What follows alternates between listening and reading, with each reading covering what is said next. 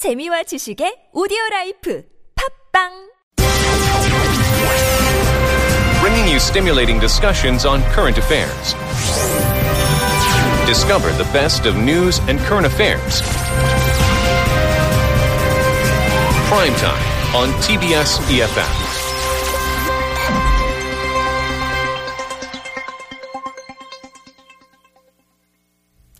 We would like to think that the holidays are supposed to be a joyous and festive period, something to look forward to.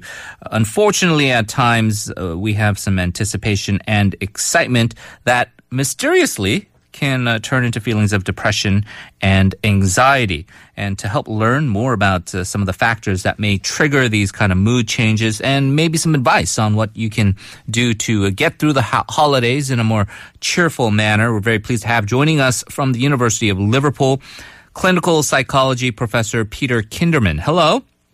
Uh, hi. Well, thank you so much for joining us, Professor. Is this phenomenon, the holiday blues, is this an actual psychiatric uh, condition, or is this something that uh, people just talk is sort of an esoteric uh, thing that people bandy about, or is this something that is seriously discussed among scholars like yourself? I think it's uh, quite clear that people are more likely to experience low mood, depression, lethargy uh, during the winter months.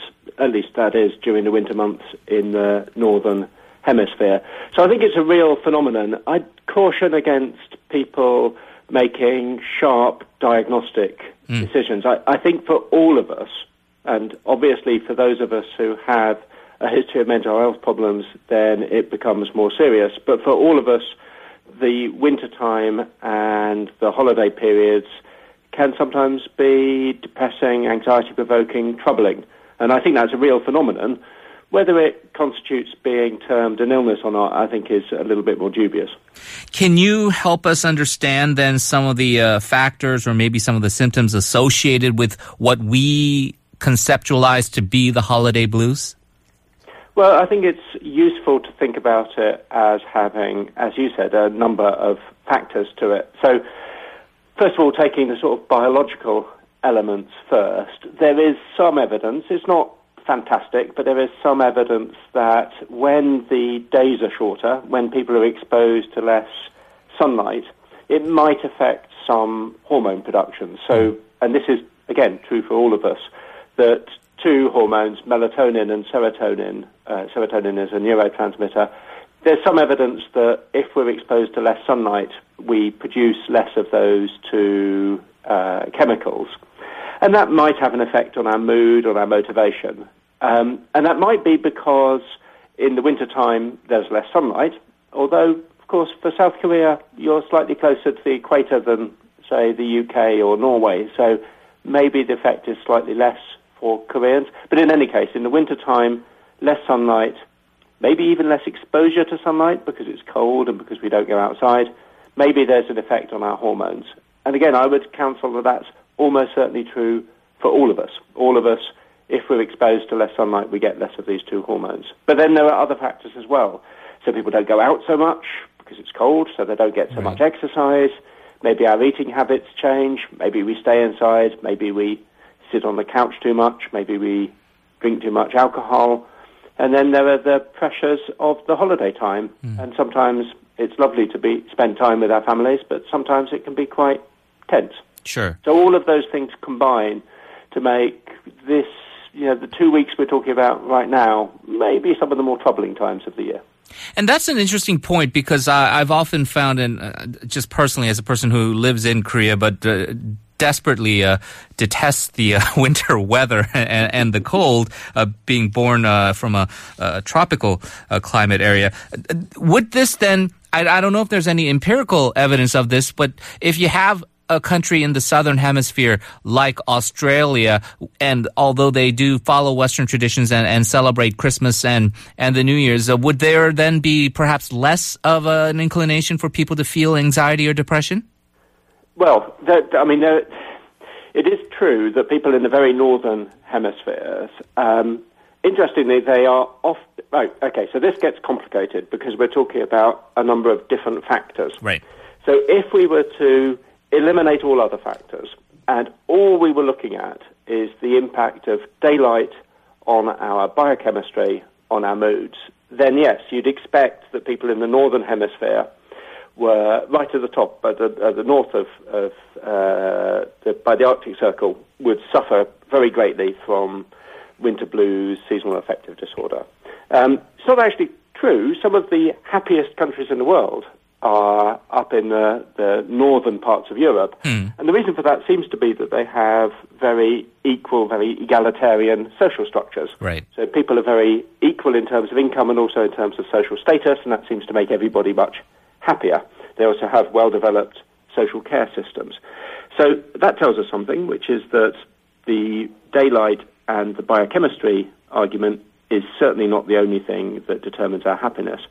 But then I think that you're right, that it would be interesting to look at whether the changing seasons have greater or less impact on people, whether they live in the north or whether they live nearer to the equator. And that would tell us a little bit about how much these factors are determined by social pressures, you know, spending two weeks sitting in the same room as your mother-in-law, for instance, and how much they're due to um, the uh, impact of the uh, changing uh, daylight, but for practical reasons, you don't go out so much, you don't run so much, you don't take so much exercise, and then finally, how much is due to the, the sort of biological aspect of it. I don't think we know enough about these different factors yet to be able to separate them. Um, the research wouldn't be that complicated to do, but you know, university professors spending a lot of time doing research on various things, and, and that would be an expensive and quite complicated piece of work. But I think even thinking about it tells us that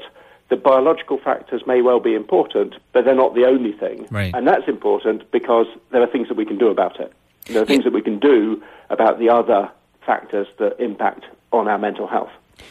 So it really is a cocktail of various factors. Uh, you can take countries like Scandinavia, uh, in Scandinavia, like Norway or Sweden, and, and assume, oh well, the uh, the days are so short in winter, it's brutal, it's cold, and uh, they must have some kind of negative effect there. But they have a social structure, they have a social um, welfare uh, policy scheme in place that uh, people tend to be happier in those areas. And just because you live in more tropical climes doesn't necessarily indicate that uh, everything is hunky dory. If if uh, And your personal situation may not. do things. Right. So one of the things I know Norway reasonably well. It's not very far away from me. And one Hmm. of the interesting things about the Scandinavians is that they very much look forward to the winter Hmm. because some of their most uh, enjoyable uh, sporting activities are, are snow based. So they look forward to the first snows of winter because it means they can go out on their skis Right. and their snowboards, and they're and they're pleased about that because then they can do a lot of exercise. So if you live in a country like England, for instance, where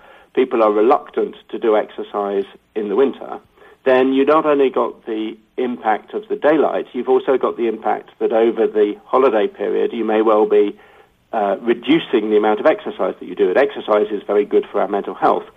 In Norway, I mean, this is being a little bit trivial, but in Norway, what might happen is that when the snows come, people start doing exercise, and of course that makes them happy, and it bonds them together as a family, and they meet up with their friends.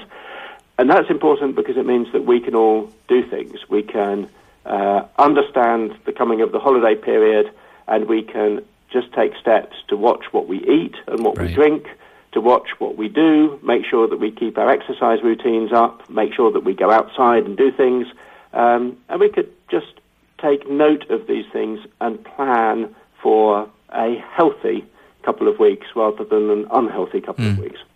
And it does certainly uh, have a lot to do with your own inherent psychological well-being, right? As well, right? If you are of a cheerful disposition, if you tend not to uh, get down too much, uh, you would be less prone to perhaps the holiday blues than someone who is perhaps the other way. Well, that's also important. So, one of because we don't know much about the biochemistry, and probably because the biochemistry is not that important. Of course, if you go to main health services and, and government recommendations for what to do about seasonal affective disorder or, or wintertime blues, then what they will say often is that psychological therapies are important, talking treatments. And what happens there is that people like myself will just basically have a chat to our clients. But what we're talking about is uh, the way that people are uh, approaching and thinking about, uh, making sense of, preparing for these sorts of challenges in their lives. And as you say, it's about our, our makeup, about our psychological makeup, about how we think about things. So yes, absolutely. What we can do is to, is to instead of preparing ourselves for the winter by saying, "Oh dear God, I've got to spend another two Yeah. weeks with my in-laws, and I hate them," and the weather outside is awful and it's going to be miserable and last year I felt terrible, it's going to be dreadful. What you can say is, okay, well what I'm going to do this year is I'm going to make sure that I go to the gym, I'm going to make sure that I go for a run every other day, I'm going to make sure that I spend some time to myself, I'm not going to uh, eat too much, I'm not going to buy lots of food that, that is unhealthy for me, and you can mentally prepare in a less negative frame of mind. And we can, instead of seeing these things as fatalistic and you know, determined simply by our biology and where the sun is in the sky, these are things that we can take control of. We can approach in a way to, to protect our own mental health against the, uh, the situations and the events that might affect us. And we can take control over how we feel. And so, absolutely. But what's important there also is that our psychological makeup isn't a given, determined fact that we have to live with. We can change the way that we think and we can change the way that we behave. And so we can do things about this. Yeah, uh, it's great advice. I'm uh, hoping that everyone listening, uh, if you are somewhat uh, feeling those uh, winter blues, uh, uh, you take uh, that advice to heed. Professor, we're going to have to leave it there, but thank you very much uh, for uh, the wonderful analysis, and we wish you a happy new year. And to you, thank you very much. Thank you.